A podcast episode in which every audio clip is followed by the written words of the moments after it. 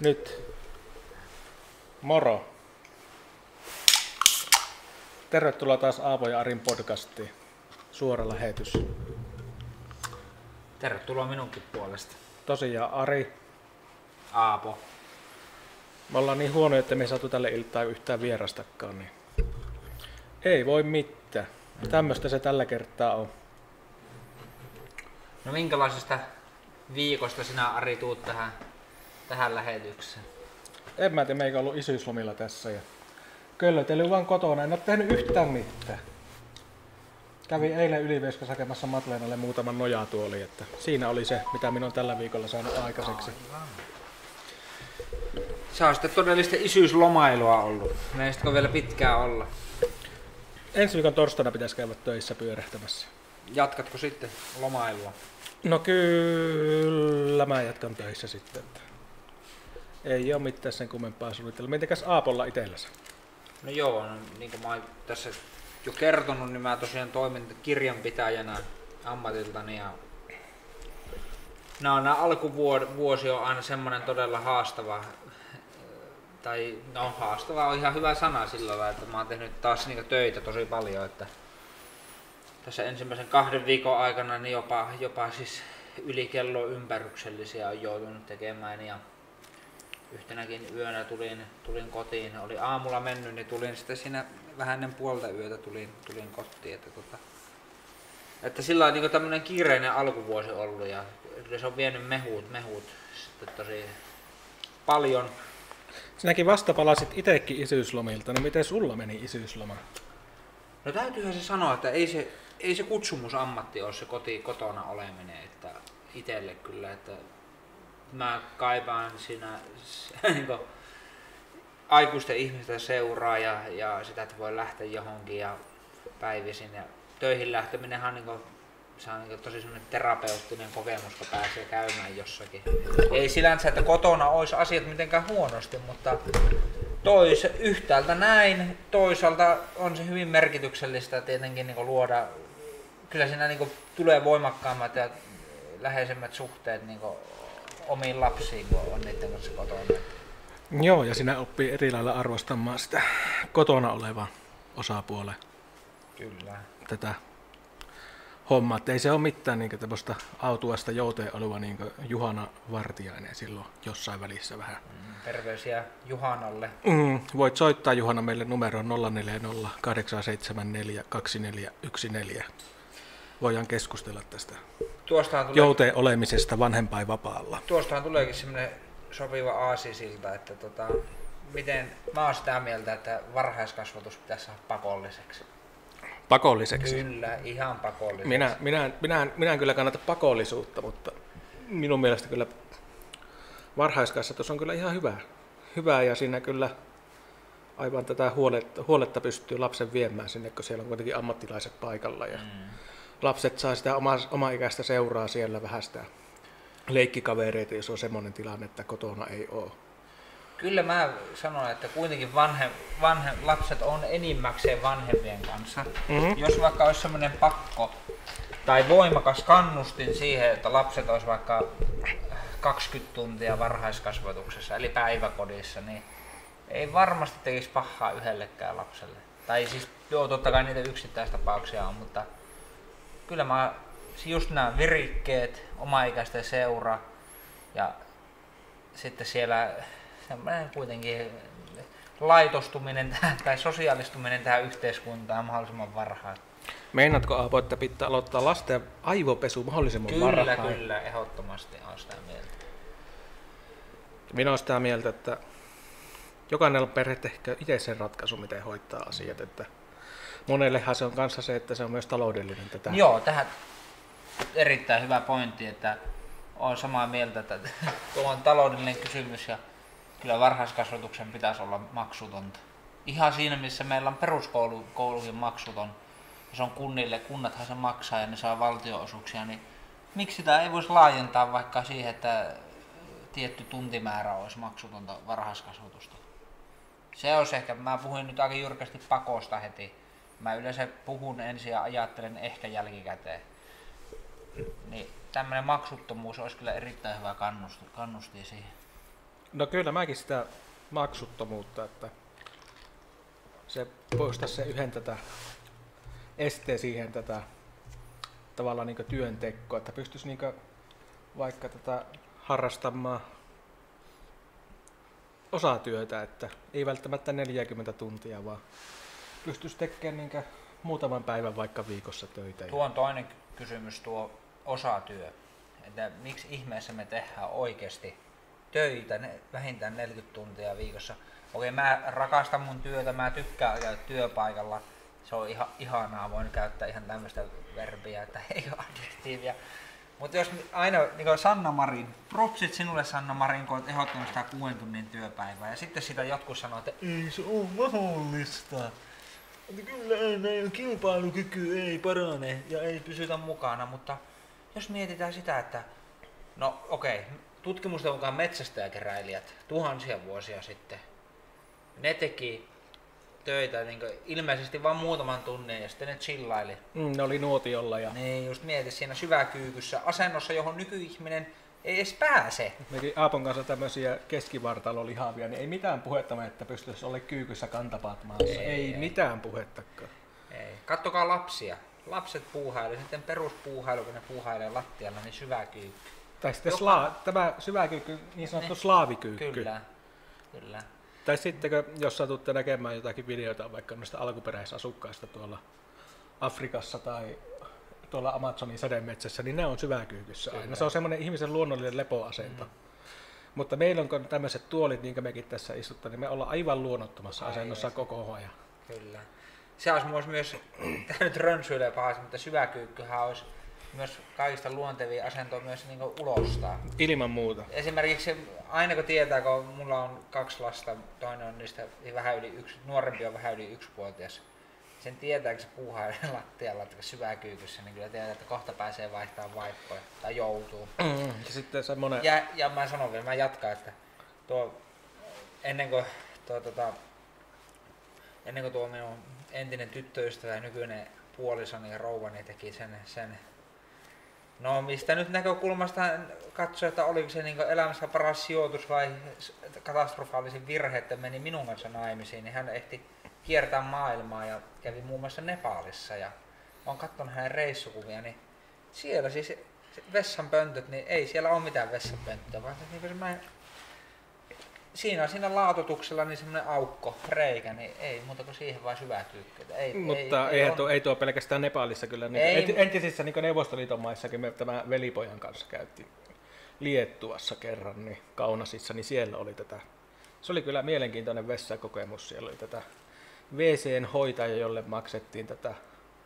Olikohan se 1 lateja vai litojahan, kumpihan ne oli siellä ne rahat. 1 lita annettiin käteen, se antoi 3 arkkia vessapaperia ja sitten mentiin sinne vessaan ja siellä oli tosiaan semmoinen reikä lattiassa, mihin käyttiin. Ja ei siihen nyt vieti niin istua kuitenkaan, niin, että siihen pitäisi pystyä siihen syväkyykyyn.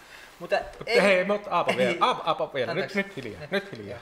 Jos sinulla on tätä ummetusoireita tai semmoisia, niin tässä ilmainen neuvo, jos teillä on vessassa semmoinen jakkara, minkä päälle pienimmät pikkupojat nousee pissille, että ne pystyy sohasemaan sinne pyttyyn, niin laitat sen itsellesi jalan alle, kun istunnolla, niin on enemmän paremmassa asennossa ja suoli tyhjennee paremmin. Minä vielä paremmin neuvon, ota se koko jakkara pois sieltä ja opeta ne pikkupoikas pissaamaan istualle, niin ei haise vessasana pissalle. Ei. Kyllä. Ei. Urologi on sitä mieltä, että seisaltaan pissiminen on tätä kaikkein paras tapa tyhjentää rakko.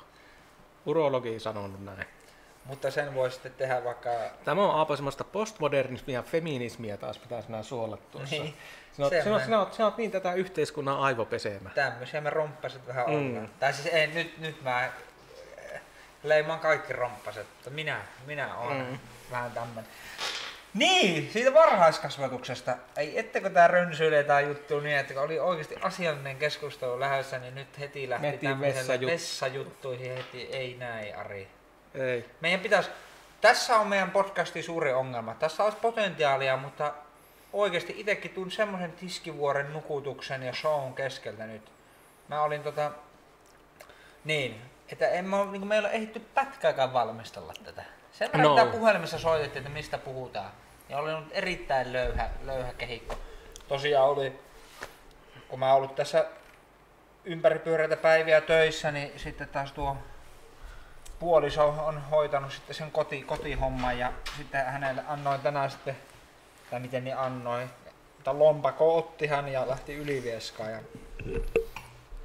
Ylivieskaan rentoutumaan ja kirpputoreille, ja sieltähän tietenkin sitä rahaakin paloi ja ihan hyviä löytöjä tuli, muun muassa kantele ja melodika ja puoliakustinen kitara, erittäin hienoja investointeja, investoikaa soittimiin, se on mun vinkki. Niin, tässä on semmoinen show ollut koko päivä, että ei tässä ehtinyt mitään niin miettiä.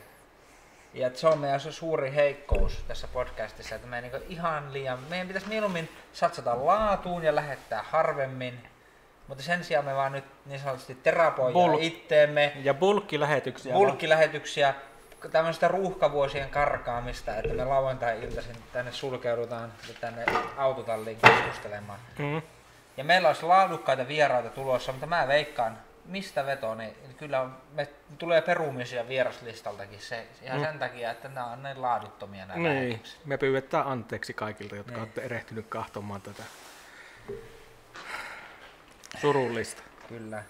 Ja nämä just, jos tätä nyt katsoo joku niistä meidän laadukkaista vieraista, jotka olette lupautunut tänne, niin miksi ei olla nyt otettu teitä lähetykseen, kun ei olla yksinkertaisesti kehattu ottaa teitä näin huonosti valmisteltuun lähetykseen. Hei, meille soitetaan. No niin. Hei. Hienoa. No, koitan nyt vastata. Aapon ja Arin podcast. No se on duunari Pohjois-Karjalasta. No niin, päivää. Mitä kuuluu? Mitäs tässä teillä oli puhuttaa tuosta osatyöstä. Kyllä. Ja puhuttaa tästä, että kun Marini on tätä 6 tunnin työpäivää. Ai, hyvä. Kiitos, kun palautit meidät oikeasti. Siis suuri, iso käsi ja kiitos sinulle, että palautit meidät tähän näin. Mistä me oltiin keskustelemassa ennen kuin tämä meni näihin vessajuttuihin? Tästähän meidän piti puhuakin. No niin, kerro. Niin, rupesin tässä sitten vähän aihetta mielessäni pyörittelemään, niin kyllähän se totta on, että minunkin niin kuin työteholla, mitä minä 8 tuntia päivässä teen, niin kyllähän minä saisin sen kauassakin tunnissa tehtyä. Ja vähemmässäkin. Eli minä uskon, että siinä niin kuin varsinaisesti kansantalous tai työteho kärsisi yhtään. Samat hommat tulisi tehtyä, mutta sitten jäisi enempi vapaa-aikaa. Sitä olisi varmaan enemmän niin kuin motivaatiotakin tehdä se 6 tuntia. Hei, mutta semmoinen vielä, että ootko duunari Pohjois-Karjalasta ikään syyllistynyt siihen, että oot tehnyt se homma parissa tunnissa, mutta oot vitkutellut sitä tätä sähköpostin lähettämistä aivan työpäivän loppuun, ettei sinusta tulisi semmoista laiskaa vaikutelmaa, että sinä hutaset se homma ja lähetät se homma ja sitten vaan sluibailet päivän kotona? Kyllä, ja siis minähän on armotettu tämmöinen, minä osaan esittää tekeväni, vaikka en tiedäkään. Kyllä, ja se on tärkeä taito. On ylpeä siitä, äläkä luovu tuosta. Kyllä, mutta tämmöisiä. Joo, duunarilta vielä, kiitoksia. Kiitoksia, kun palautit meidät tälle. Kyllä, ja kiitokset hienosta podcastista. Kiitoksia. Ole hyvä, kiitos. Kiitoksia. Noniin, moi. Morjesta pöytään. Niin, hieno soitto oli, kiitos duunarille Pohjois-Karjalasta. Harmi, että emme voi soittaa mielimusiikkianne tässä lähetyksessä. Tämähän ei ole mikään radio-ohjelma, pitää muistaa. Tämä on podcast. Tämä on aivan niin kuin kuivaa puhetta. Kyllä, tyhjää puhetta. Mutta Ari, silloin kun tuli teollinen vallankumous, milloin se tulikaan? Siis 1800-luvun lopulla kai se lähti niin oikein kunnolla pyörimään. Eli keksittiin höyrykone Englannissa, eikö näin ollut? Ja mikä se oli se virkkuukone siellä? Mikä se kehrujenny? Niin kehrujenny siellä, Englannissahan se oli. Eli syntyi näitä tekstiilitehtaita, langankäärimistehtaita ja muita. Ja ihmiset teki 14 tunnin työpäivää. 6 päivänä viikossa. Ja palakka oli $1, Amerikassakin saattoi olla $1 päivässä. Ja jotta pääsit töihin, niin ehtona töihinotto oli, että sitoudut olemaan niin liittymättä ammattiyhdistykseen. Nämä tiedot on kyllä tosin sarjakuvaista, mutta varmaan faktat menee suunnilleen sinne päin. Niin jos mietitään, että sieltä nyt ollaan tultu 8-tuntiseen työpäivään, niin mikä se on se 8 tuntia, että se nyt, tai sitten kun se kiky on ja se on osilta poistu, että se on 8 tuntia ja 3 minuuttia, niin mikä niin kuin pyhä raja se on, että jos se tuo alle menee se ihmisen tekemä työaika, niin tämä koko järjestelmä romahtaa. Mä en keksi yhtään syytä, miksi se ei voisi olla 6 tuntia se työaika. Niin. Olisi siinä ihmisellä vapaa-aika lisääntyisi, varmaan ihmisen terveyskin paranisi. Mutta mulla työkaverin kanssa puhuttiin tästä, milloin se nyt Marinista ehdottikaan, tuossa kesänäkö se oli. Se on ehdottanut sitä monesti. Niin, mutta viimeksikö se oli tässä niin mediassa puheessa, niin tätä työkaveri sanoi, että eihän se nyt Suomessa toimisi. Että suomalainen on niin tyhmä ja tätä alahainen ihminen. Että jos sillä on 2 tuntia aikaa enemmän päivässä, niin se vaan ei tekisi muuta kuin ryyppäisi sen 2 tuntia. Että se on kansanterveydelle vahingollista se 6 tunnin työpäivä, kun alkoholin kulutus nousisi. Mitä Aapo tästä mieltä? Siis varmasti voi olla ihan tottakin, että kyllä se on aika monesti näkee, että pitkä ripa, sehän porukka juoksee perjantai-iltana, kun pääsee 2 töistä. Että... Ja sitten tätä onhan, kyllähän työtulo sitä... järjestystä siihen päivään. Tuo, mutta niinkö... riittäisikö se 6 tuntia siihen järjestykseen? Soittakaa ja kertokaa mielipiteitä tästä aiheeseen liittyen. Kyllä, 0408742414. Mutta voisiko se työpäivä olla semmoinen, että se olisi jaksotettu se työpäivä? Vaikka niin, että aamusella, jos olet semmoisessa työssä, missä pystyy tekemään vaikka esimerkiksi ne, että sä aamusella herräät, sä kotosalla teet siitä tunteroisen töitä, ajelet töihin, siellä jatkat työntekua, käyt lounaalla siinä, jatkat siinä työpaikalla hommia, karkaat kotia ja sitten illalla jatkat pikkupätkää siinä, jos on semmoinen tilanne. Mutta tietenkin jos olet jossakin suorittavassa työssä, vaikka rakennustyömaalla tai tehtaassa töissä, niin tämähän on sitten eri asia. Kävisikö tässä niitä se 6-päiväisestä viikosta, olisi vain tämmöinen porvareitteen homma ja tätä ryysyproletaari jatkaisi 8 tunnin päivää. Niin, ja siis osittain siinä voi olla se, että yksinkertaisesti jos ansiotaso pysyisi samana, niin sitten katsottaisiin tietenkin, kyllä se jotenkin, itsehän pitäisi tietää, kun mä oon kuitenkin kauppatieteen maisteri ja lasken kaiken maailman asioita, niin kuin, ja on niin ammattilainen, on laskenta-asioiden ammattilainen, ja kyllähän se niin sanotusti työyksikkökustannus kyllä nousisi siinä, esimerkiksi varmasti teollisuudessa, että jos kuitenkin tehtäisiin 6-tuntista työpäivää, saataisiin 8 tunnin palakkaa, niin ei 6 tunnissa kuitenkaan saataisi tehtyä 8 tunnin yksiköitä, suoritteita. Silloinhan se kyllä nousisi se yksikkökustannus, mutta siis eihän kaikki työ ole suorittavaa työtä. On esimerkiksi semmoista ajatustyötä, mitä teen minä ja mitä teet sinä, vai mä en tiedä nyt kuinka paljon sun työssä pitää ajatella. Ei siellä tarvitse ajatella. Tai joku pappi tai opettaja tai mitä näitä onkaan, niin ihan hyvin voisi kokeilla sitä 6 tunnin työpäivää. Ja mitä itse olen ollut rakennustyömailla töissä, pari kesää ollut maalaustöissä ja maalaustöiden johtajana, niin kyllä siis siellä on semmoista työkalujen hakemista ja etsimistä ja telineisiin nojailua, että sielläkin otettaisiin tuntipalakat pois ja mukavilla pienillä osaurakoilla pistettäisiin porukka painamaan töitä ja rajoitettaisiin, että 6 tuntiin pitää saada homma, niin kyllä muuten ihan varmasti hommat hoitus ja rakennukset nousis. Tuosta työajan hukasta niin tätä työkaveri justiinsa, oikein pätevä työjohtaja meillä työpaikalla, niin hän on sanonut sitä, että hukka on rakennuksella 90%. Eli 8 tunnin päivästä niin suunnilleen 45 minuuttia on sitten tehokasta työaikaa. En tiedä, onhan sinnekö, se on aika tapauskohtaista sitten, jos sulla on valuhomma siinä, vaikka että valat navetassa ruokintapöyttää 16 tuntia putkeen, niin siinä ei kyllä, jos kysyt pojilta, että tuliko paljon hukkaa, niin nykäisi se turppi, jos meitä alat naljailemaan, että tuli hukkaa taas teillä. Niin, mutta just se, että just mietitään vaikka kun rakennustyömaakin, että jos mietitään, että on vaikka vakioidut paikat työkaluille ja sillä lailla, että niitä ei tarvitse etsiä, niin Totta kai sitä hukkaa tulee vähemmän. Vakioiminen. Standardoiminen.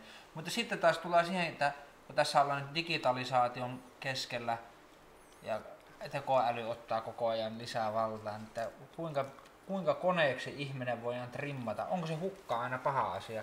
Jos Arikin tämmöinen tietotyöntekijä tai Aapo-tietotyöntekijä välillä niin hautaa kasvot käsinsä ja katsoo alaspäin ja miettii jotakin tai katsoo tietokoneen ruudun yli sinne parkkipaikan toiselle puolelle, niin sehän on periaatteessa se on hukkaa.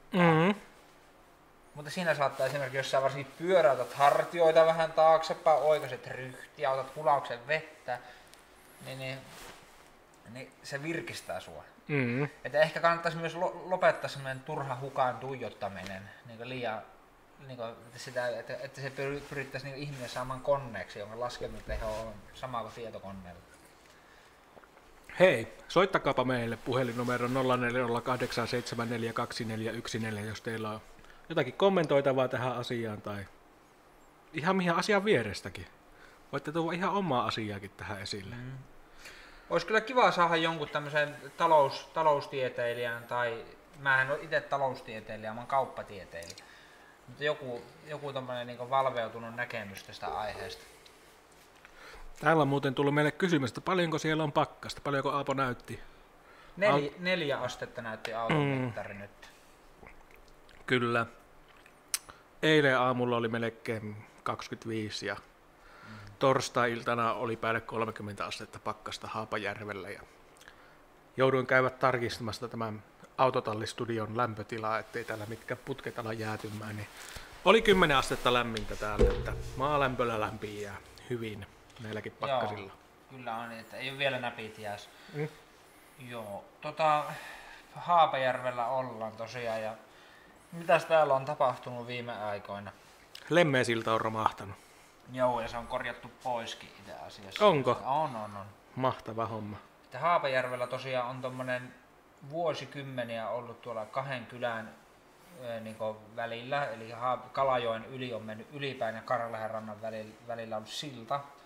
Ja viimeisin rakennelma tämmöinen riippusilta vai kaarisilta? Kaarisilta. Nimeltä Lemmeesilta. Puhelu tulee. No niin, puhelu tulee. Aapo ja Arin podcast. Tervetuloa lähetykseen. On myyntimies Espoosta. Oikein hyvää iltaa. Iltaa myyntimies Espoosta. Mikä meininki?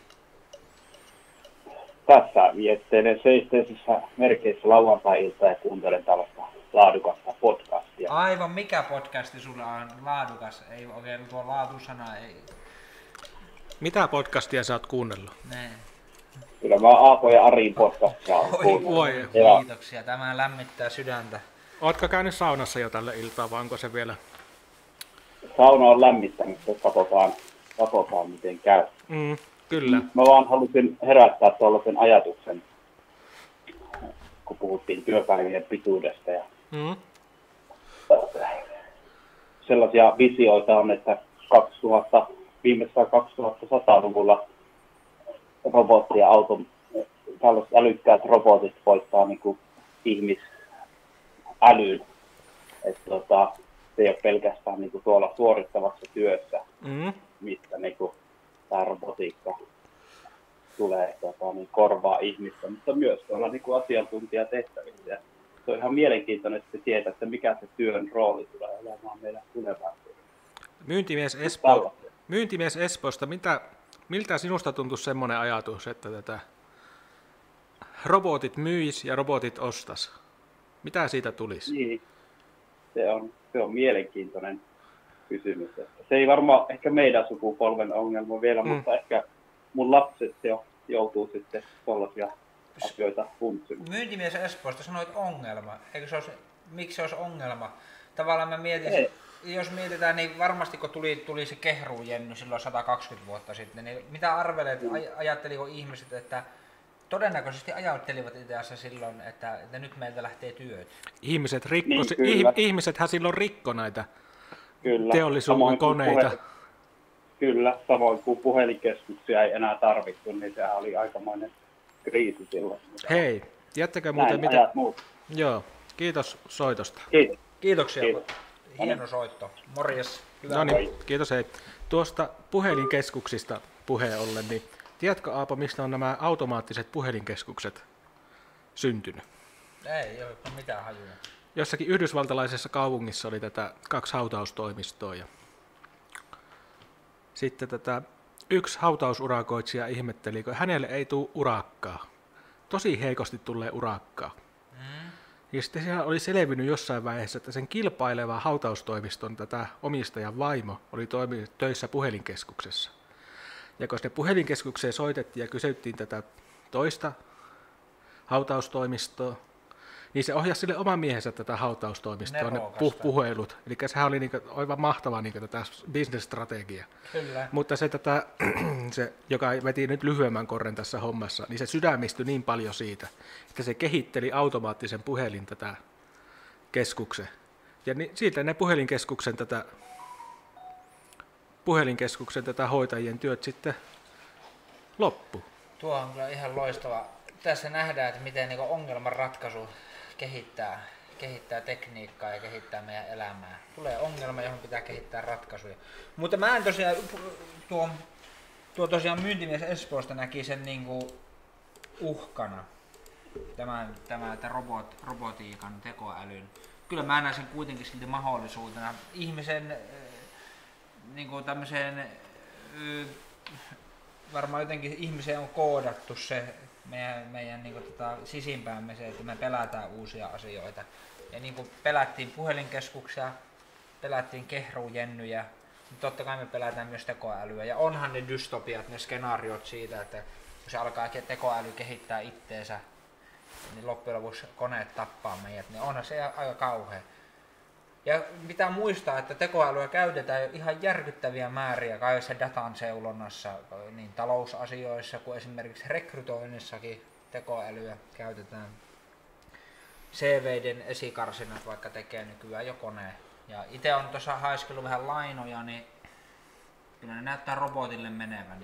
Ja robotilta tuli pari hylkäystäkin mun lainapyynnöille, kun tulkitsivat minut maksuhäiriömerkintäiseksi, arppa millä. Kerro. Katsokko, silloin kun tuli tämä Vastaamon, tämä tietomurtokeissi tuli, niin silloinhan tuli se, että näin suojaudut identiteettivarkauksilta. Ja yksi siitä neuvo oli, että tee omaehtoinen luottokielto. Eli se, että jos Ari, vaikka sä saat urkittua mun henkilötunnuksen, niin sä et voi mennä tekemään osamaksusopimusta minun henkilötunnukselle. Aivan. Minähän sitten valtamediaa uskovana ihmisenä meni ja tein itselleni henkilökohtaisen tai omaehtoisen luottokiellon. Ja pistin tuossa sitten lainahakemusta, kun vähän miettinyt, että jos ostaisin jonkun mökin, niin useankin pankkia. Erästä sitten tuli, että emme voi myöntää teille, tätä hommaa ei etene, koska teillä on maksuhäiriömerkintä. Ja minähän järkytyin siitä, että onko nyt mennyt johonkin vanhaan osoitteeseen jotakin postia. Ja totta kai sitten maksoin kovalla rahalla oman luottotietoraportin, joka tietenkin oli puhdas, lumivalkoinen. Eihän minulla mitään maksuhäiriömerkintää ole, mutta sitten mä muistin sen henkilökohtaisen tai omaehtoisen luottokiellon ja sitten soitin sinne pankkiin ja kysyin, että tässä on tämmöinen. Niin kyllä se näin on, että se tekoäly seuloo niitä lainahakemuksia jo. Ja mulla torppasi siinä pankissa se siihen, että että se tulkitsi sen luottokiellon maksuhäiriömerkinnäksi. Meille tuli tuonne live-chattiin tätä linkki tämmöiseen. Luditit tuolla eikö täällä Englannissa oli niitä, jotka rikko niitä kehryjennyjä ja muita teollisuuden laitteita, kun että proletaareilta häviää työt. Että menkääpä sitten podcastin jälkeen tutkimaan ludiitteja Wikipediasta. Joo. Nyt ollaan puhuttu taloudesta ja tässä on tosiaan vuosi 2021 ja on kevätkausi ja tässä on semmoinen homma, että tässä on, tässä on alkamassa niin, tuo vaalit lähestyy. Niinpä. Kuntavaalit. Taas valitaan 4 seuraavaksi vuodeksi kunnan ja kaupungin valtuustot ja muut luottamuselimet, lautakunnat, Suomen kuntiin ja vaalipöhinä alkaa nousta. Minkälaisia ajatuksia Ari herättää kuntavaalit? Niin, kyllähän kuntavaalit on semmoinen, missä eniten tätä ihmisten asioihin vaikuttaa. Tai minkä äänestyksen tulos vaikuttaa ihmisten elämään. Että kuitenkin kunnat kuitenkin tätä järjestää niin paljon näitä ihmisille jokapäiväisiä asioita, justiinsa tätä vaikka päivähoitoa, koulua, tämmöisiä, terveydenhuoltoa. Ja siinä on oikeasti semmoinen mahdollisuus, missä ihminen pystyy vaikuttamaan omalla äänellään. Silti kun katsoo näitä vaikka Haapajärven ja muuten pienten paikkojen valtuustoja, niin aika korkea keski-ikä on siellä kuitenkin. Alkaako lähentele Haapajärvelläkin jo päälle 60? En mä siis ole laskenut, mutta kyllä vähän keski-ikäiset ja vanhukset tai ikääntyneet on kyllä enemmistössä. Just kun puhuttiin esimerkiksi siitä varhaiskasvatuksesta ja puhuttiin esimerkiksi sitten näistä kotiäideistä, niin kunnissahan ne päätökset tehdään, että maksetaanko jotakin yksityisen hoidon tukea tai kuntalisää tai onko...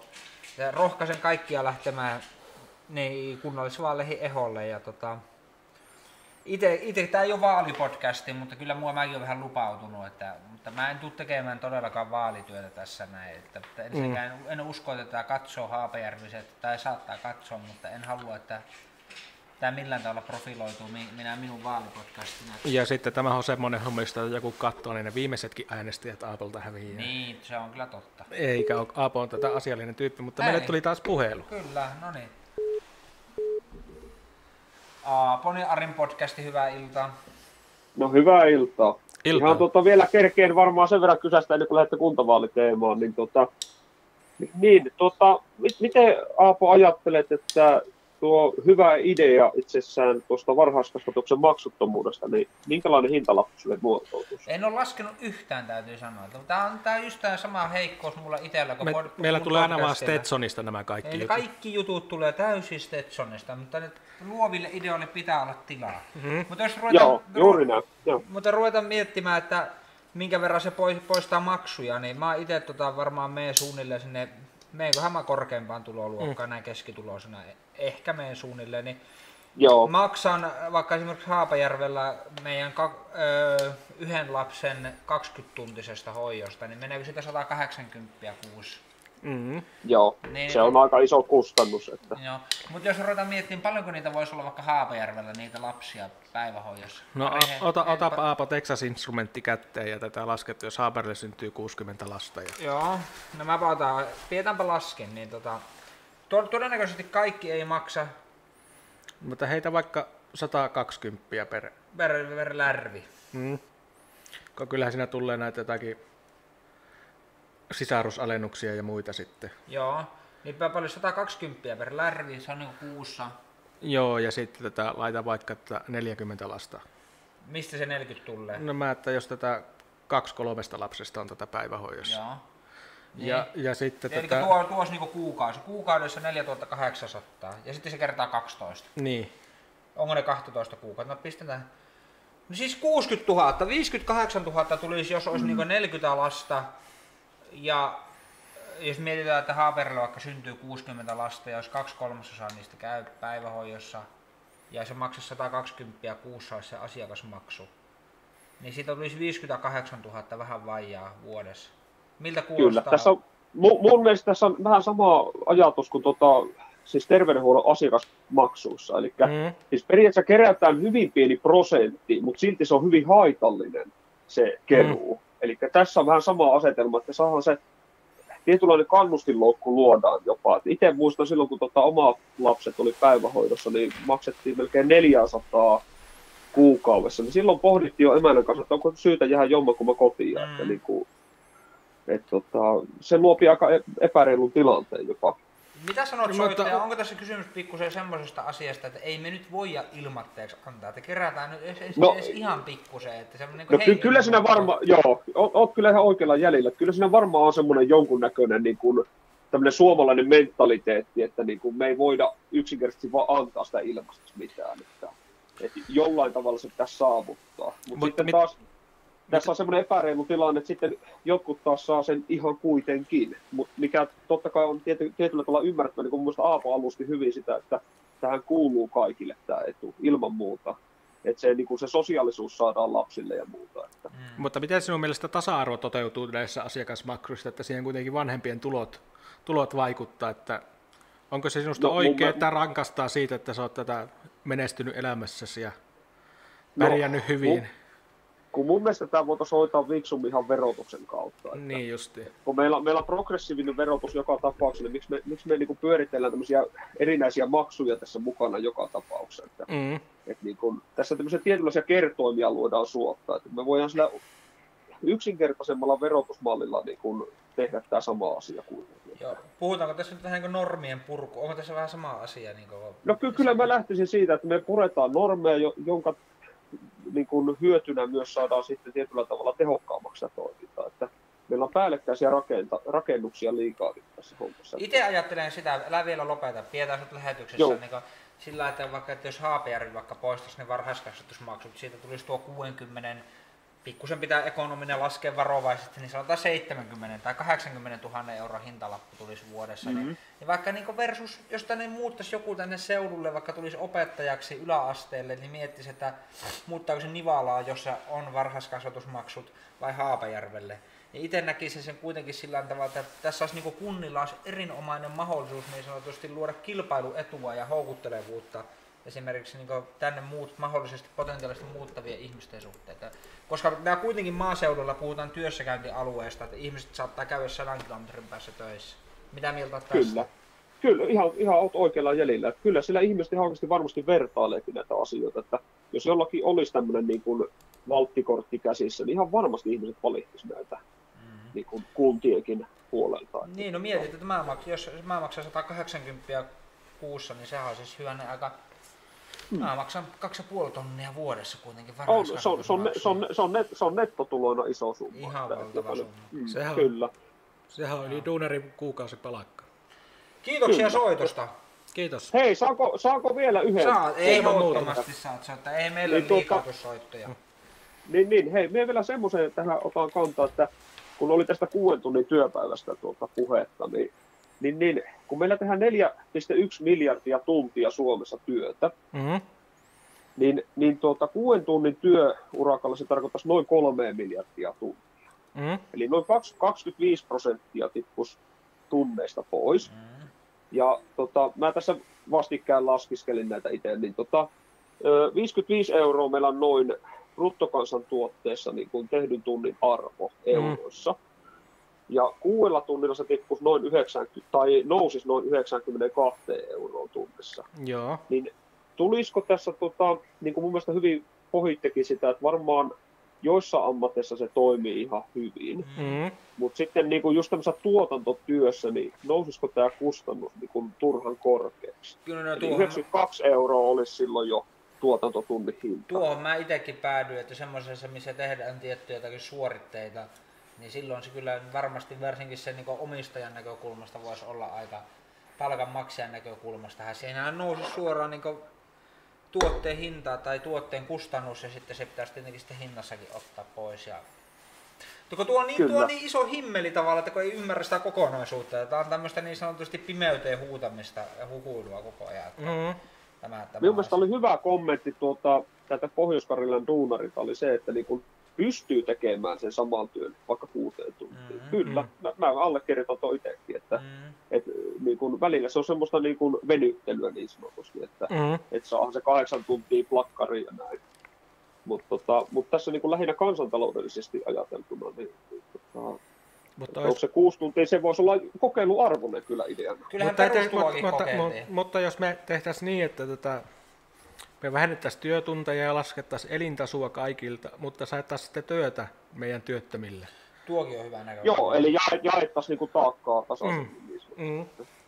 Joo, siitähän tulisi yhteiskunnalle suuret säästöt työttömyyskorvauksissa harkinnanvaraisissa toimeentulotukina. Joo, tässä on hyvä idea siinä mielessä, että pystyttäisiin verotusta myös kompensoimaan niin alemmaksi. Että, et niin kun se useampi osallistuu, niin sen vähemmän olisi niin kuluja sit sosiaalipuolella. Eli verotuksella saataisiin niin pienennettyä sitten taas ja kompensoitua sitä ostovoimaa.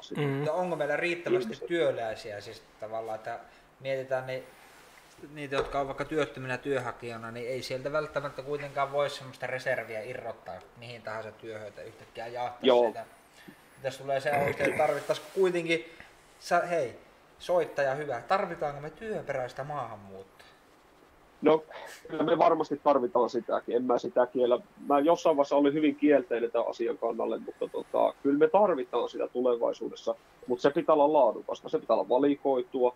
Eli tietynlaista osaamista tarvitaan ja sitten täsmäkoulutusta me tarvitaan tähän maahan. Että meillä on kuitenkin melkein 500 000 reserviä olemassa omiakin työttömiä. Että kyllä silläkin niin kun varmasti se 200 000–300 000 on ihan halukastakin töihin. Joo, siitä on tätä jossakin Yhdysvalloissa on tehty tutkimusta, että tätä alle 3% työttömyyteen on oikeastaan tätä mahdotonta päästä. Että 3% niin, työllisyys on työttömyys on käytännössä täystyöllisyys. Se on se maksimi, niin kyllä. Mielenkiintoisia aiheita kyllä on. Ja kyllä meillä on tänään mahtavat soittajat, että on kiitos ollut tästä puhelusta. Soita vaan jatketaan. Jatketaan, hyvä palataan. Kiitos, moro. Siirrytäänkö takaisin niihin kuntavaaleihin sitten? Kyllä. Joo, itse asiassa mä varoittelin yhtä kuntavaaliehokasta, että me pirautetaan sille, että pistäpä sieltä kuntavaaliehokas niin puhelin auki. Niin. Hei, itse asiassa joo. Joo, meillä on yksi toinenkin ihminen, jolle saataisiin soittaa. Mua kiinnostaisi tietää tosiaan se, että tuosta rahanjaostakin tuli mieleen, niin semmoinen asia, että mä oon herkutellut tätä asiaa nyt lainaakin hakiessa, että raha on halpaa. On. Äärimmäisen halpaa. Ja sitä mä mietin, että minkä takia valtio ja kunnat ei sijoita velkavivulla enemmän. Ymmärrätkö ilmiön, mistä puhutaan? Että, kyllä. Että kun on vieraan rahan kustannus on tietty ja sitten jos se saadaan tuottamaan, esimerkiksi paljonko osakemarkkinat tuottaa keskimäärin? No, varmaan jotakin 5–7% väliin. Onko rahan kustannus niin iso? Eihän tätä nykykorot on varmaan tätä kunnat saa varmaan aika lailla nollakorolla. Sanapa muuta. Eikö olisi järkeä, että tämä kunnat alkaisi ottamaan niin paljon velkaa, kun ne suinkin vaan saa. Meitäs tätä Islannin malliin, jossa oli paljon tätä velkavivulla sijoittajia.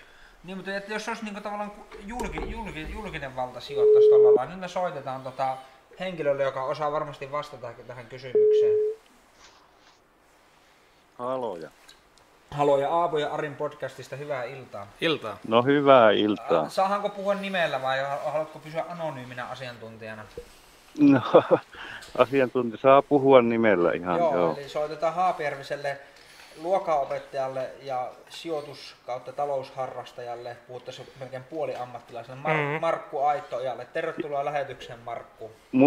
Kiitos. Muistaakseni sen verran kaupallisella alalla, että työ on merkonomikin. Aivan kyllä, että ei aivan pystymme tästä. Kiinteistövälityspuolta pikkusen verran. Joo. Miten sun historia, menikö se niin, että ensin opiskelit ylioppilaaksi ja sitten otit sen merkonomitutkinnon päälle? Ja jep, joo, sieltä se lähti. Joo, ja sitten siinä vaiheessa oli tämä lama koetteli Suomen taloutta ja sen ainakin täällä päin, ja kyllä se ympäri Suomeakin sitten kohteli aika rajusti, niin töitä ei ollut eikä uralla etenemisen mahdollisuuksia, ja sitten opettajasijaisuuksien kautta lähdin tuonne OKL ja sillä tiellä. Ja olette pitkään uran tehnyt sitten luokanopettajana tässä Haapajärvellä? No 20 vuotta joo. Joo, mutta tästä huolimatta kuitenkin niin minulle henkilökohtaisesti sä oot profiloitunut niin tämmöisenä niin yhteiskunnallisena keskustelijana ja nimenomaan niin kuin talousasiantuntijana, että olet hyvin niin kuin laajasti itse sivistänyt omalla ajalla sitten. Kerropa vähän tästä toiminnasta, että miten olet itse sivistänyt talousasiassa. Joo, siis totta kai tuo kaupallinen koulutus. Ehkä sieltä sykäys tämmöiseen hommaan oli tuo joku sijoittajakilpailut ja tämmöiset, mitä tehtiin siellä, ne oli mielenkiintoisia ja sitten niitä tein omalla ajalla ja sitten pienillä pääomilla sen jälkeen ja ylipäätään semmoinen niin kuin sijoituspuolen näkökulmasta niin jatkuva seuranta talousasioihin ja ennen kaikkea se kohdistui tämmöisiin tai kohdistuu edelleenkin esimerkiksi Yhdysvaltain talousdatan lukemiseen ja jos talousdataa haluaa lukea, niin niitä on lukuisia osoitteita. Voi sanoa, että melkein joka arkipäivä 15.30 Suomen aikaa niin ja 17 niin paukahtaa aina uutta tietoa. Ja siinä vaiheessa, että eihän ihminen lähde niin kuin lähtökohtaisesti sitä lukemaan niin kuin jotakin kirjallisuutta sinänsä, vaan sillä täytyy olla, meillä täytyy olla motiivi siihen. Eli mulla oli semmoinen pienet pääomat siellä motiivina. Mä opin huomaamaan, että tietyt asiat vaikuttaa tietyllä tavalla esimerkiksi pörssiindekseihin. Ja ihan tämmöiset kuin Yhdysvaltain työllisyysaste tai työttömyysprosentti tai tämmöiset, niin tähän tulee sinne jatkuvasti kaikenlaista dataa, ostopäällikköindeksi, mitä kaikkea, siellähän on ihan pilvinpimein. Kyllä. Nämä on semmoisia asioita, mitä yleensä ammattilaiset seuraa. Ja sitten no myös, joo, ja, kyllä. Ja että mitä arvelet, miten niin yleistä on, että tämän, niin ihminen, joka ei vaikka toimi vaikka sijoitusalalla, niin vaikka työkseen niin seuraa näin niin aktiivisesti näitä. Mitä arvelet, ootko poikkeus vai onko tämä yleisempää kuin uskommekaan? No sanotaan, että viime vuosina niin kuin talousasioista on ensinnäkin ruvettu keskustelemaan. Sehän on mahtava piirre. Ja taloudesta on tullut jonkunlaista semmoista niin kuin, seurattavaa ja mielenkiintoista. Se ei ole enää niin, se on pikkusen jopa trendissä. Ja se osittain johtuu, se on osittain niin kuin poliitikkojen syytä ja sitä niin kuin seurataan hyvin negatiivisessa valossa. Eli luodaan mielikuva, että talous on ikään kuin aina hirveän huonosti. Ja mutta siis tällaisista niin kuin itse datasta niin keskusteltaessa, ne on hirveän vähähän on jossakin maaseudulla on keskustelukumppaneita.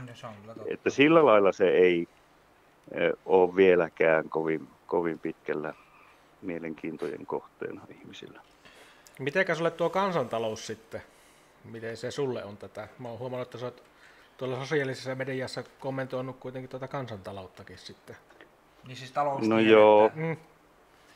Nykyään tämmöinen niin kuin aika epäpoliittinen tyyppi, niin ei voi, ylipäätään kukaan voi kommentoida oikeastaan paljon mitään, että siellä siis jonkunlaista leimaa heitetään. Että se on hyvin vaikea kansantaloustiedettä kommentoida, ettei sua liitetä johonkin niin kuin poliittiseen näkökulmaan.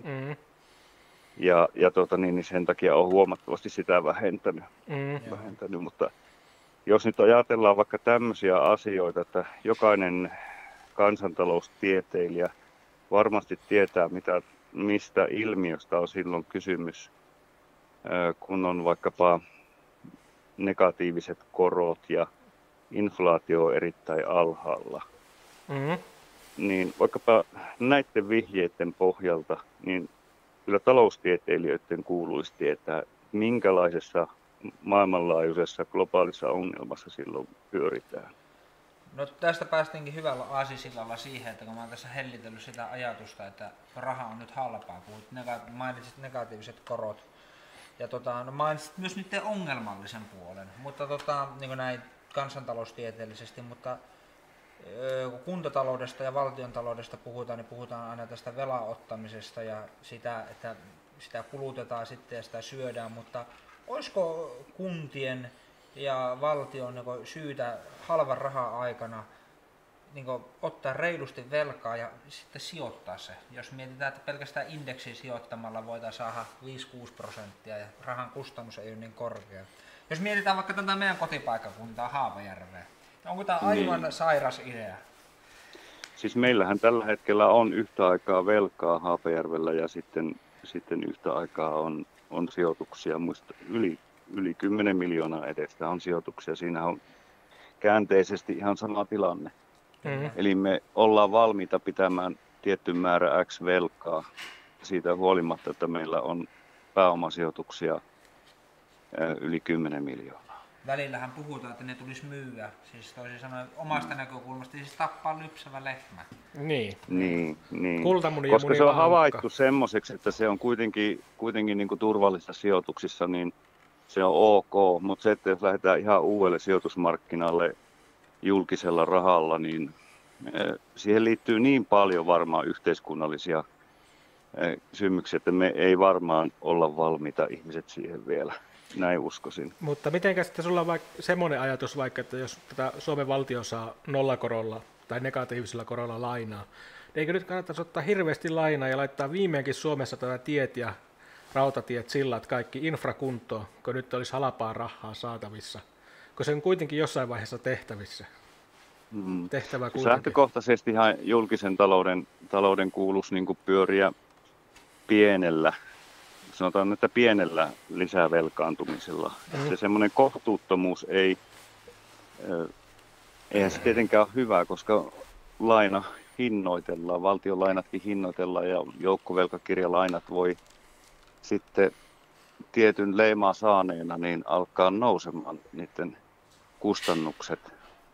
Jos menee holtittomaksi meininki. Niin, se menee holtittomaksi. Siinä on kysymys sijoittajien luottamuksesta kyseiseen valtioon. Jos se menettää sen luottamuksen, niin silloin rahoituskustannukset kasvaa niin paljon, että siitä äkkiä edullisesta tuleekin hyvin pian niin kuin kallista. Mutta se, että kansantalouden piirissä, kansantalouteenhan kuuluu kaikki sen tekijät, kotitaloudet, yritykset, kunnat, valtio ja nämä kaikkihan muodostaa sen kansantalouden kokonaisuuden. Ja jos me katsotaan niin kuin kasvuvuosina se asia, että mitä kansantalouden sisällä, ketkä siellä on niin velkaantunut, niin siellähän tapahtuu nousukaudella, pikkusen velkaantuu valtio, yritykset investoi ja velkaantuu samalla, kotitaloudet velkaantuu aika paljon ja yhtä aikaa myöskin kunnissa tehdään aika rohkeita ratkaisuja, myöskin kunnat velkaantuu. Se on valtava määrä nousukaudella talouskasvun olosuhteissa, mitä siis kansantalouden, eli suomalaisia koskevat lainasaldot kasvaa yhdessä vuodessa. Se puhutaan varmaan jostakin, menisiköhän ihan väärin, jos arvioisi 2-30 miljardin vuosiluokkaa yhteensä. No sen tiedän ainakin, että kotitaloudet velkaantui tuossa muutama vuosi sitten vielä tämmöistä 7 miljardin vuosivauhtia, siis pelkästään kotitaloudet. Huikeita summia. Niin. No sitten kun tulee lama-aika, niin kuin tämmöinen koronakriisi, niin mikä muutos siellä tapahtuu ylipäätään? No kaikki hokee sitä, että talouskasvua pitää saada aikaa. Ja kuitenkin kotitaloudet yhtä aikaa ensimmäisenä lyö niin kuin jarrun päälle. Ja ne lopettaa lisävelanoton. Hyvin, vähentää huomattavasti. Lykätään kaikkia investointeja. Kyllä, ja säästämisastehan siellä kasvaa kotitalouksissa vaan pelkästään. Ja, niin siinä ei niin kuin kysytä sitä valtion tahtotilaa, että halutaanko ottaa lisää velkaa, mutta se on semmoinen, voisi sanoa, että se on automaatti, itsestäänselvyys oikeastaan. Lama-aikana se talouskasvun rippeiden ylläpito tai edes pienen miinuksen säilyttäminen, se vaatii vaan sen, että valtion on oltava kekseliäs käyttämään rahaa ja tavallaan luoda sitä rahamarkkinoita. Muuten miinus on tosi iso ja työttömyys posahtaa. Että ootko sä itse huolissaan Suomen valtionvelan kasvusta? En yhtään. En voisi vähempää olla huolissaan. Tai siis jostakin asiasta voi olla vähempi huolissaan kuin Suomen valtionvelasta. Että mä katson senkin ihan vaan niin kuin kansainvälisten tunnuslukujen valossa ja ensinnäkin Suomen velkaantuminen ja velkaisuus on länsimaisittain maltillinen. Mulle tuossa yksi tätä sanoi, että ei valtionvelkaa kannata pelätä, että se me sanoi, että tätä Amerikan Yhdysvallat otti ensimmäisen maailmansodan takia, että tähän joutui ottaa oliko joku $100 miljoonaa lainaa siihen sodan käyntiin, ja se oli siihen aikaan niin tähtitieteellinen summa. Mutta nykyään kun katsoo, että jos Yhdysvaltojen valtiolla on montako kymmentä triljoonaa dollaria sillä on velkaa, niin se on enää niin aivan mitätön summa se, että Kyllä. Syökö meillä tätä inflaatio kuitenkin ne velat? No, pitkällä juoksulla, että eihän tämmöinen nollakorko pysty jatkumaan loputtomiin. Tietynlainen kuritalouden pitäjähän sanoo, että se on yhden tämmöinen poliittinen iskulausehan aina se, että tulevien sukupolvien piikkiin puhutaan, että velkaannutaan. Ja edelleenkin sanon, että se on velkavastuu on järkevää rahoituskustannusten vuoksi. Mm-hmm. Eli siis, että pyritään vain maltillisesti velkaantumaan. Mm. Mutta tämä on niin kuin yksinkertaista vaan faktaa ja dataa se, että mennäänpä ihan sama mikä kansallisvaltio ympäri maailman. Ja me katsotaan sen velkamäärä 100 vuotta sitten ja verrataan sitä tähän päivään. Mm. Niin eihän siellä nyt kukaan järkevä ihminen näe mitään muuta kuin voimakkaasti kasvavan käyrän. Eli siis, että 100 vuotta sitten on ollut ihan minimaalinen summa kyseisellä valtiolla velkaa verrattuna tähän päivään, tähän hetkeen. Ja nyt kun tänä päivänä vedetään johtopäätöksiä tulevaisuuteen, niin eihän niitä kukaan ole pois niitä saldoja maksanut nolliin. Mm. Eikä varmaan tule maksamaankaan. Eikä tule maksamaan, vaan kun me 100 vuoden päästä oltaisiin näkemässä ne velkasaldot, niin ne olisi huomattavasti korkeammat. Joo, siis se on se todellisuus. Sehän poliittisessa keskustelussa puhutaan aina, että kyllä ne pitäisi niinku maksaa pois, että tulevat sukupolvet maksavat nämä pois sitten. Kyllä.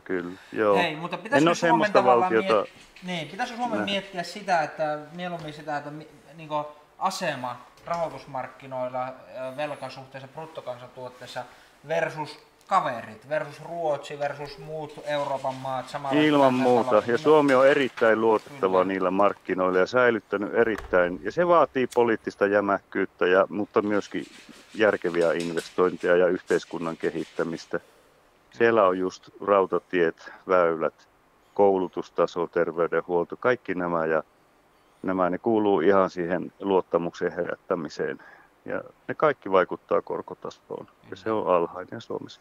Mutta hei, sä sanoit alussa tuossa siitä velaksi sijoittaa velalla yhteiskunnan rahoja. Niin itse asiassahan Suomen eläkejärjestelmä on massiivisten sijoituspääomien niin kuin takana.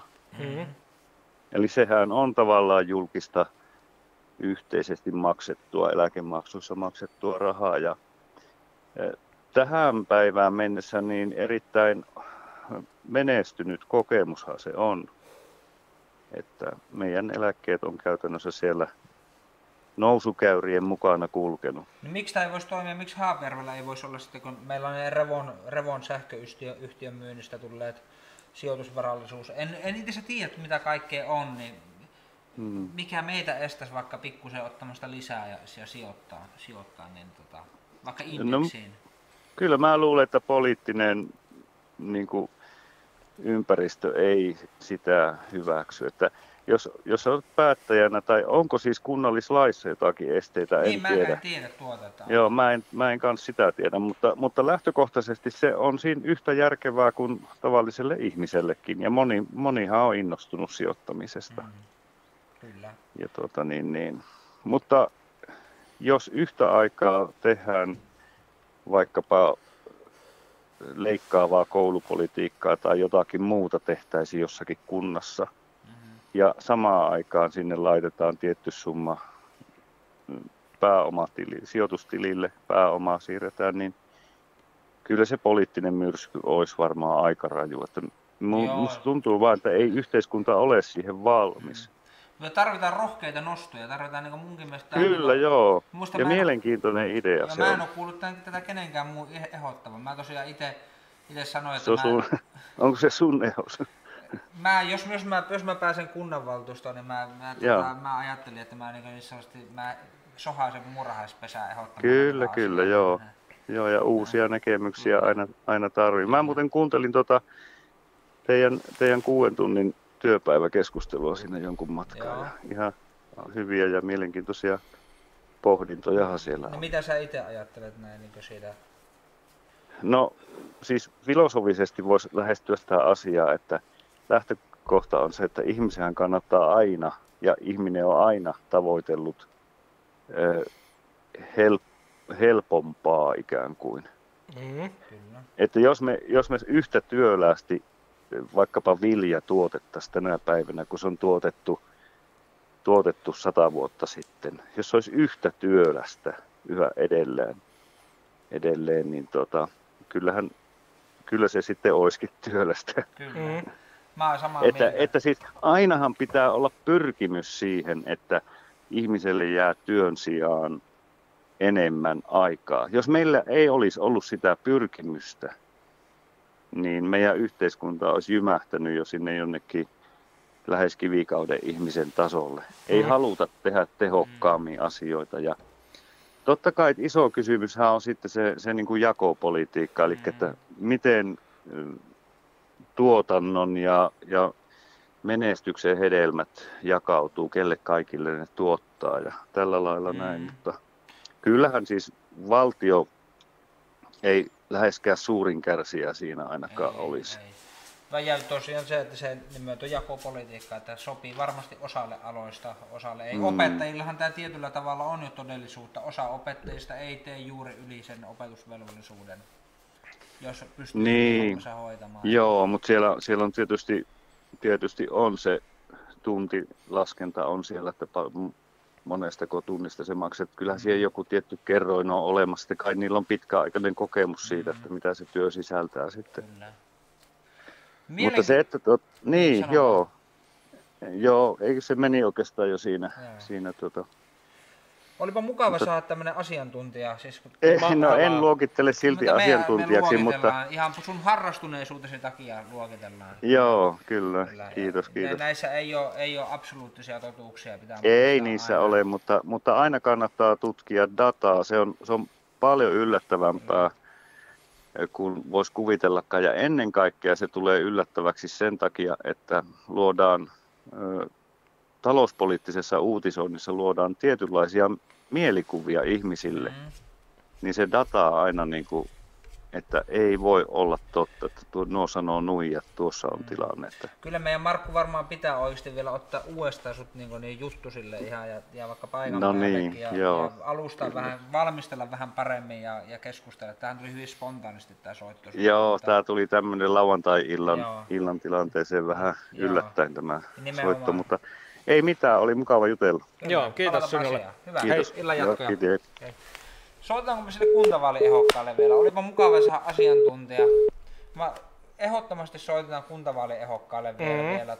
Se on Jyväskylään, menee nyt seuraava puhelu. Ja ihan vaan tämmöistä yleistä fiilistelyä tähän loppuun. Tänne vaan tuli tämmöinen viesti, että sijoituslaina on kallista, oli yksityinen tai yritys. Eli miksei siis kuntakin? Ei pidä hämääntyä miinuskoroista. Ei sijoituslainaa Euriborilla saa, ellei ole huomattavia takausvaroja. Tämä kyllä varmasti pitää paikkansa, että ei siihen sijoitukseen välttämättä saa miinuskorolla lainaa. Niin, se on kyllä totta. Joo, nyt pitäisi saada se numero, mä kaivaan sen vielä sen numeron tuolta noin, niin ihan hetki pieni tulee vielä tämmönen pieni soittelu tuonne vielä. Mitenhän mä saisin sen numeron? En mä osaa mun puhelinta edes käyttää.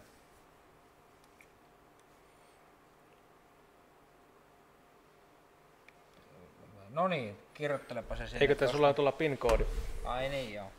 Meillä tosiaan puuttuu se tekninen tuki tältä studiosta vielä, ei ole ollut rahaa vielä. Tää ei tuota vielä niin paljon, että me pystyttäisiin palkkaamaan niinku työvoimaa valitettavasti, mutta kyllä eiköhän tää Ari vielä breikkaa jossain vaiheessa. Niin. No niin. Hyvä, nyt puhelin soi ja sitten katsotaanpa näin. Hei Aapo. No niin, terve. Tultiinko Keski-Suomeen? Täällä sitä ollaan Korpilahdella. No niin, aivan loistavaa. Tuttu paikka. Itässä lähisukulaisia asuu siellä. Joo, kyllä. Minä olen tässä seurannut teidän podcastia ilolla, että olette fiksuja poikia. Ihan varmaankin ymmärrätte omaa sarkasminne, kun vitsailette laaduttomuus. Tämähän on niinku parasta A-luokkaa tämä podcasti suorastaan. A-luokkaa, Aapo ja Ari. Niin. Me ollaan äärimmäisen lahjakkaita ihmisiä, mutta me ei kyetä ulos mittaamaan meidän kaikkia potentiaalia. Kyllä me jos pystyttäisiin, niin ei me istuttaisi lauantai-iltana autotallissa. Mitä mieltä olet?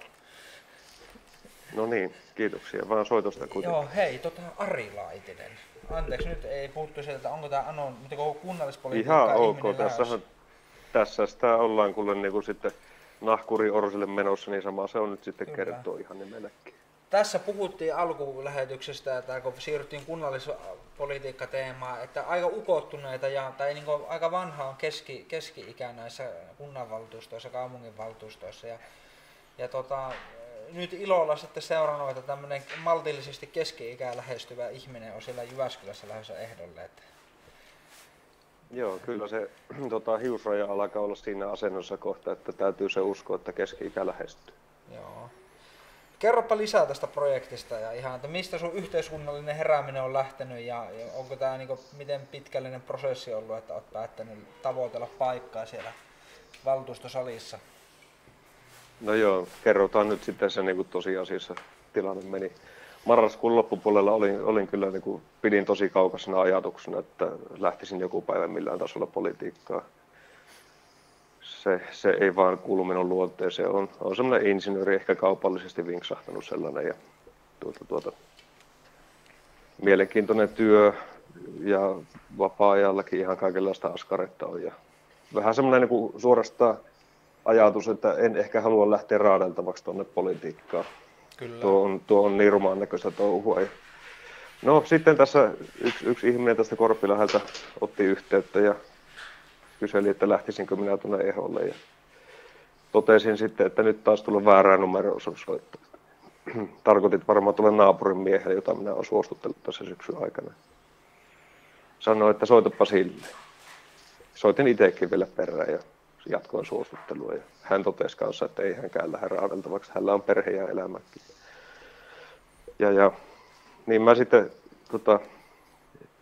joudun tilanteeseen, että tämä ihminen jatkoi kyselyä, että enkö kuitenkin lähtisi.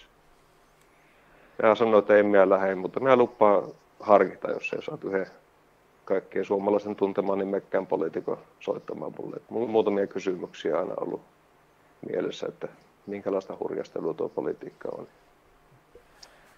No, se selvitteli asiaa ja sitten se palasi seuraavana päivänä ja totesi, että ei tämä millään onnistu. Että joku ministereistä voidaan kyllä saada soittamaan, mutta ei myötä tämä henkilöä saada mitenkään linjalle.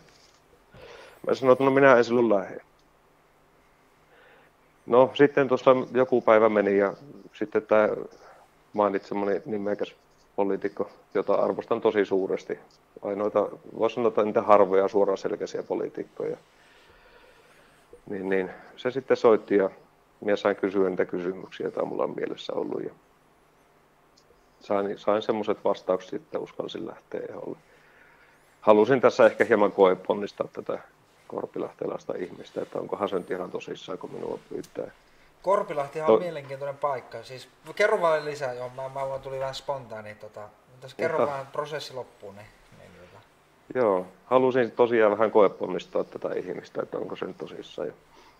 Ja sitten kun tämmöinen toteutui tämä mun ehto, niin mä arvelin, että tosiaan pitäähän se lähteä sitten. Täyttää se oma velvollisuuskin sitten.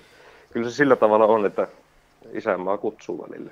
Joo, Korpilahtihan on tunnettu siitä Kärkistysalmeen sillasta ja jonka tämä Mauri Pekkarinen sinne niin sanotusti pekkaroi aikanaan, että läheksää hieman nyt niin kuin sitten vähän niin kuin puolustamaan. Korpilahti ei ole ollut aina osa Jyväskylää, nyt on, en muista mistä lähtien on ollut, mutta kuitenkin pikkusen siellä syrjässä Tampereella, Jämsässä päin, niin koeksä, että tämmöisessä aluekehityksessä nyt tarvitaan Korpilahden puolustajaa vai mikä sut sitten tavallaan kuitenkin se sysäys, mikä se isänmaan kutsu oli?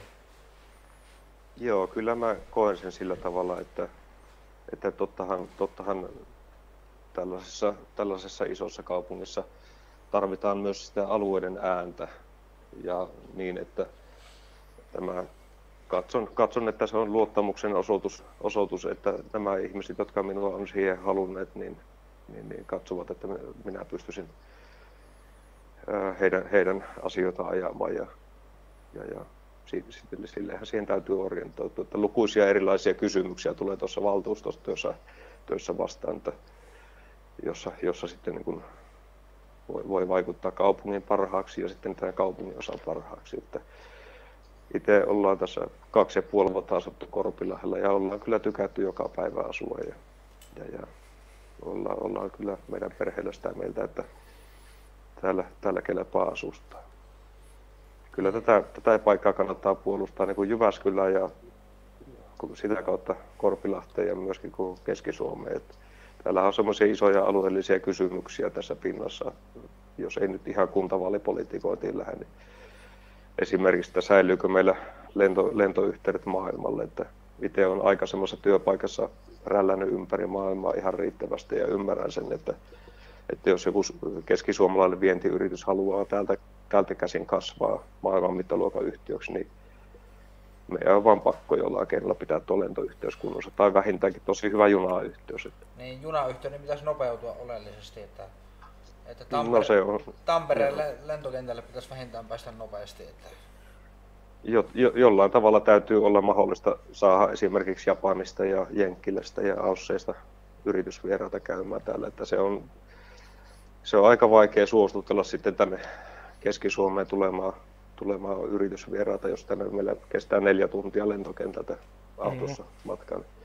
Kyllä nämä on semmoisia merkitseviä asioita täkäläiselle liike-elämälle ja yritystaloudelle. Ja mä olin tuossa syyspuolella olin tuossa maa- ja metsätalousministeriön ja elinkeinoministeriön biotalousfoorumissa, pidin siinä yhden esitelmän tuohon työpaikkaan liittyen. Ja siinä oli siis biotalouden kehityksestä puheenvuoroja ja pääosin oli virkamiehiä osallistumassa. Ja varmaan ymmärrätte sen, että kun niin oikein intoudutaan biotaloudesta puhumaan, niin siinä tahtoo kaikki muut unohtua. Niin mä vaan sitä jossain vaiheessa nostin semmoisen asian pintaan, että jos me halutaan tällä biotaloutta edistää, niin kyllä se tarkoittaa sitä, että meidän täytyy myöskin muuta talouselämää ylläpitää. Että jos ei ole talouselämää, niin ei ole kyllä biotalouselämääkään. Kyllä.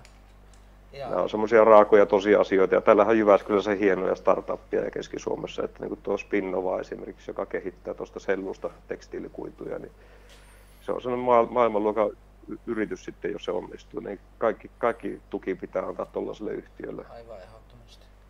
Mitä sä haluaisit, Ari?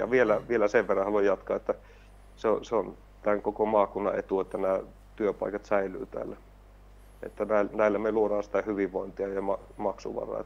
Jakovarasta en halua se edes vitsaillakaan, mutta se kuitenkin tahtoo olla sillä tavalla, että jos me halutaan niin kuin väestö pitää hyvässä elintasossa ja osallistuneena yhteiskuntaan, niin kyllä se taitaa tarkoittaa sitä, että työpaikkoja tarvitaan. Ehdottomasti. Mitäs podcasti Ari haluaisi kysyä Kaimalta? No niin. Joo, onko sulla jotakin semmoista muuta? Otako tämä business, mitä sä haluat tuoda siinä omassa kampanjassa nyt esille? Joo, onko sulla pehmeitäkin arvoja? Kyllä, mulla niitäkin on. Joo, siis tämähän oli tämmöinen, voisiko sanoa vähän niin kuin työn puolesta tuleva niin kuin näkökulma tämä aikaisempi. Ymmärrän sen merkityksen, että meidän täytyy näitä arvostaa tosi paljon. Näitä, jotka ryhtyy yrittämään, mutta joo, toki sitten on niin kuin yhteiskunnan menoa muutenkin. Tietysti olen miettinyt tässä ja pohtinut, miten tätä oikein asemoitus tähän. Ja kyllähän se niin on, että kun me näitä joudutaan tässä koronakriisin jälkeen näitä säästötoimenpiteitä varmaan jotenkin kohdentamaan, niin kyllä meidän täytyy nyt miettiä, että halutaanko me kohdentaa ne säästöt tuonne niin kuin erityisesti nuoriin ja semmoisia niin tapauksia näkee tässä ihan Korpilahdellakin, ei tarvitse Kaulovassa lähteä, että osa nuorista on syrjäytymisvaarassa. Ja kyllä mä sillä tavalla ajattelisin niin, että jos yhteiskunta haluaa säästää, niin kannattaa miettiä, että kummallako kädellä hoidetaan tämä syrjäytymisvaara tietyillä nuorison osalla. Että jos me halutaan säästää näistä pehmeimmistä ennakoivista keinoista, niin se lasku tulee paljon isompana kohtaan.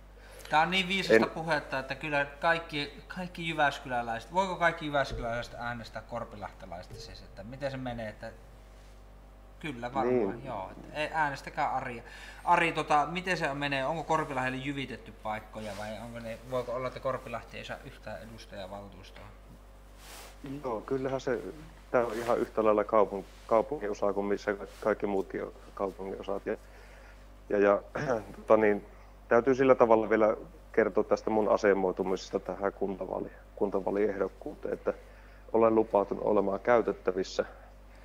Ja minä katson sillä tavalla, että niin moni ihminen on osoittanut luottamusta ja ilmoittanut tukiryhmää, että kyllä mä haluan sen luottamuksen lunastaa ja sillä tavalla hoitaa tosissaan sen kampanjoni. Että jos mä aivan leihillään suhtautuisin tähän hommaan, niin kyllä se olisi vähän näiden ihmisten panostuksen halventamista.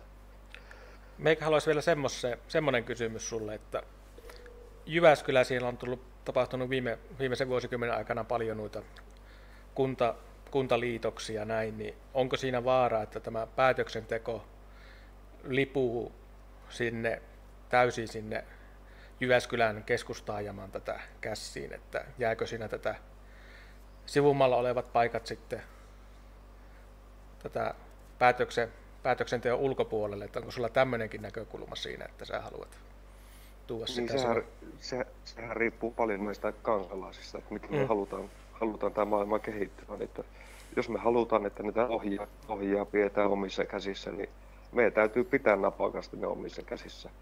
Jos me passivoidutaan niissä etujen ajamisessa, niin tottahan se joku muu se aina sen tilaa ottaa siitä. Että nythän tässä viimeisellä valtuustokaudella on ollut havaittavissa hieman sitä, että keskusta-aluetta kehitetään hyvinkin voimakkaasti ja siinä lähistöllä olevia alueita. Mutta mä itse olisin sitä mieltä, että me voitaisiin jalostaa näistä Jyväskylän kaupungin osista semmoisia kruununjalokiviä oikein vetovoimatekijöistä Jyväskylälle.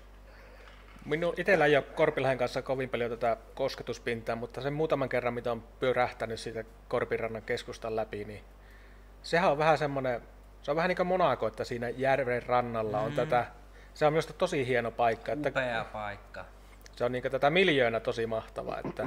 Joo, tämä on kyllä tosi viihtyisä ja sillä tavalla kun itse meidän perhe etti asuntoa ja taloa tuossa aika pitkäänkin, ennen kuin sitten päädyttiin eksymään tänne Korpilahdelle, niin kyllä me täällä arvotettiin tosi korkealle sitä, että tässä on turvallinen koulumatka lapsille ja sellainen miellyttävä yhteisö. Ja kyllä me ollaan tosi hyvin viihdytty täällä. Me suositellaan kyllä kaikille ihmisille, että Korpilahdelta kannattaa katsella paikkoja, jos haluatte mieluisaan paikkaan asua. Siinähän on satama tosiaan, sitten siinä on kirjasto, pari ruokakauppaa, loistavat koulut, joita nyt on remontoitu, hyvät ulkourheilualueet siinä koulun pihalla. Mitä siltä puuttuu Korpilahdelta? Mun mielestä täällä on kaikki, mitä ihminen eloon tarvitsee. Että ei täältä oikein lomallakaan halua pois. Tuosta kun boosterin läpykällä suhauttaa tuonne Päijänteeselälle, niin sieltä löytyy kuhaa jos on sopivista paikoista.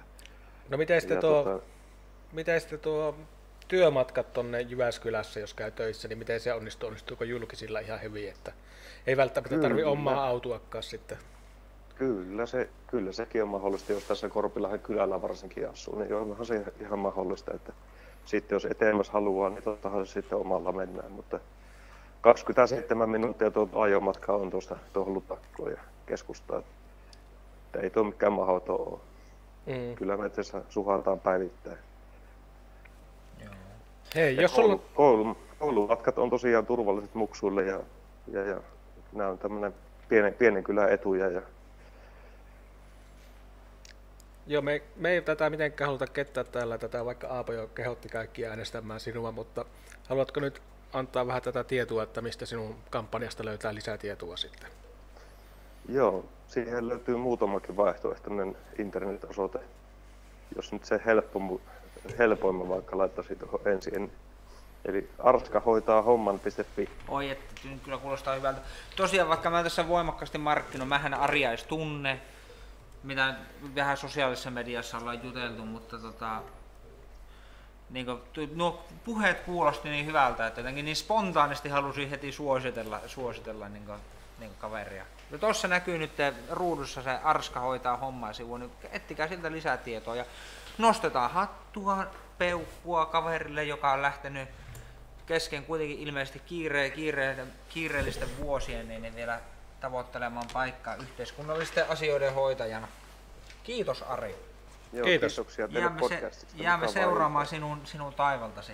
No niin, kiitos. Hei hei. Kiitos. Hei. Lähetyksen loppuun voitaisiin keskustella vielä tosiaan siitä, nopeasti siitä Lemmeesillasta. Se romahti ja valtion joululahjarahoista sinne puliveivattiin rahat uuden sillan rakentamiseen. Mitä mieltä Ari olet tämmöistä valtion joululahjarahoista? No, tuo on vähän semmoista symboliikkaa se on, että se on varmaan niitä, en tiedä mistä ne on peruja nuo joululahjarahat, mutta vaan se semmoinen hyvä keino kohistaa tiettyihin hankkeisiin sitä rahaa, että se on ihan korvamerkittyä rahaa, että se pitää käyttää siihen projektiin sitten, mihin se on annettu. Että, mutta mä luulen, että ei niitä olisi tätä, olisiko se ollut vähän tätä tiukassa löytää rahat haapäärälläkin. Joo, varmasti. Kiva, että saadaan se aivan mahtava homma, että me saatiin ensinnäkin se silta tänne, mutta se yhteiskunnallinen keskustelu näiden joululahjarahojen ympärillä esimerkiksi ministeri Jari Leppä, niin hänen kotitiensä Pertunmaalla, se sai taas muutama 100 000 päällystystöihin, vaikka ELY-keskuksen mukaan siinä olisi ollut paljon vilkkaampia ja huonokuntoisempia teitä vieressä. Tämä on se ikävää sivumakua. Plus sitten tähän Lemmeesiltaan liittyy semmoista kalabaliikkiä, että yksi kansanedustaja sitten vähän pettyi siitä, että häntä ei muistettu siinä, että hänen roolinsa jotenkin pienennettiin siinä niin mediassa siinä, että Lemmeesiltaan liittyy, että mikä hänen osuutensa oli. Ja jotenkin se prosessi muutenkin, että mietin sitä edunvalvontaa, että siinä pitää kärppänä olla kovien työntämässä oikeisiin paikkoihin niitä lappuja, että nyt se tulee se meidän hanke nousee sinne. Sitten tässä tällä seudulla myös sitten luin sosiaalista mediasta kommentin, missä tässä lähiseudulla oli hyvin pettyneenä yksi julkisessa virassa toimiva henkilö, joka hänen hankkeensa tai hänen suojelemansa hanke ei saanut valtion joululahjarahaa, vaikka hänellä oli sellainen käsitys, että tämä yksi kansanedustaja oli sen hankkeen puolella. Jotenkin tulee tämmöistä, että eikö näitä oikeasti voisi hoitaa jotenkin muuten noita, joku joululahjarahojen kautta. Pahaa mieltä tulee semmoinen, minun itse henkilökohtaisesti olen iloinen Lemmeesillasta, mutta jotenkin tulee sanoa, että ei tämä ainakaan kuvaa, niin jotenkin puhdista ihmisten tai ainakaan minun mielikuvaan, minkälaista poliittinen päätöksenteko on. Että se on tällaista ujuttelua, suhmurointia sulle mulle kauppaa, mutta semmoista se ehkä on. Mitä mieltä? No kyllä, mulla on vähän samat ajatukset on tästä. Että eihän siitä nyt, niin varsinkin sen jälkeen, mitä Haapaeröllä uutisoittiin siitä, että nyt on joululahjarahat saatu ja heti parin päivän päästä sitten alkoi ininä tätä, että minulla nyt on kunnia jäänyt saamatta tästä. Mutta mun täytyy sanoa, Aapo, että me varmaan aletaan kohta kartelemaan meidän podcastin loppua tässä, että vaikka meillä ei ollutkaan minkäänlaista skriptiä tässä eikä suunnitelmaa, niin minun mielestä tämä Aapo on mennyt aivan loistavasti tämä podcast. Tämä on ehkä paras podcasti tähän mennessä. Aivan ehdottomasti on. Ja sitten tuolla meillä on meillä tuli Aapo tuolta kommenttikentässä toivottiin, että sä lausuisit tämmöisen Kaarisilta runon. Onko Aapolla mitään vastaansanomista? Mä tiedän, että Aapo on tätä loistavaa runonlausuja. Ei, nimenomaan mä olen sairaan huono runonlausuja. Sinä lausut tämän runon, koska mä oon huomannut, kun mä luen lapsillekin iltasatua, niin mä en osaa edes lukea ääneen. Mä luen mitä sattuu. Minä on kyllä sitten aivan surkia lausumaan runoja. Eläydy vain. Joo. Meillä lopetetaan tämä podcasti tähän runoon. Ja sitten ennen kuin mä luen tämän runon, tykätkää tästä videosta, tilatkaa kanava, jakakaa kavereille. Laikkaa, subbaa, mitä nyt vaan nyt te. Mutta nyt tulee täältä. Tämä on Aali Tynin runo. Tämä on ilmestynyt Tätä runoa en unohda -kirjassa varmaankin vuonna 1977. Ja se kuuluu näin. Kaarisilta. Ja Jumala sanoi, toisille annan toiset askareet. Vaan sinulta lapseni tahdon, että kaarisillan teet. Sillä kaikilla ihmisillä on niin ikävä päällä maan, ja kaarisillalle tulevat he ahdistuksissaan. Tee silta ylitse syvyyden, tee kaarisilta tee, joka kunniaani loistaa ja valoa säteilee. Minä sanoin, he tulevat raskain saappain, multa anturoin. Miten sillan kyllin kantavan ja kirkkaan tehdä voin? Sitä ettei tahraa eikä särje jalat kulkijain. Ja Jumala sanoi, verellä ja kyynenillä vain, sinun sydämesi on lujempi kuin vuorimalmit maan. Pane kappale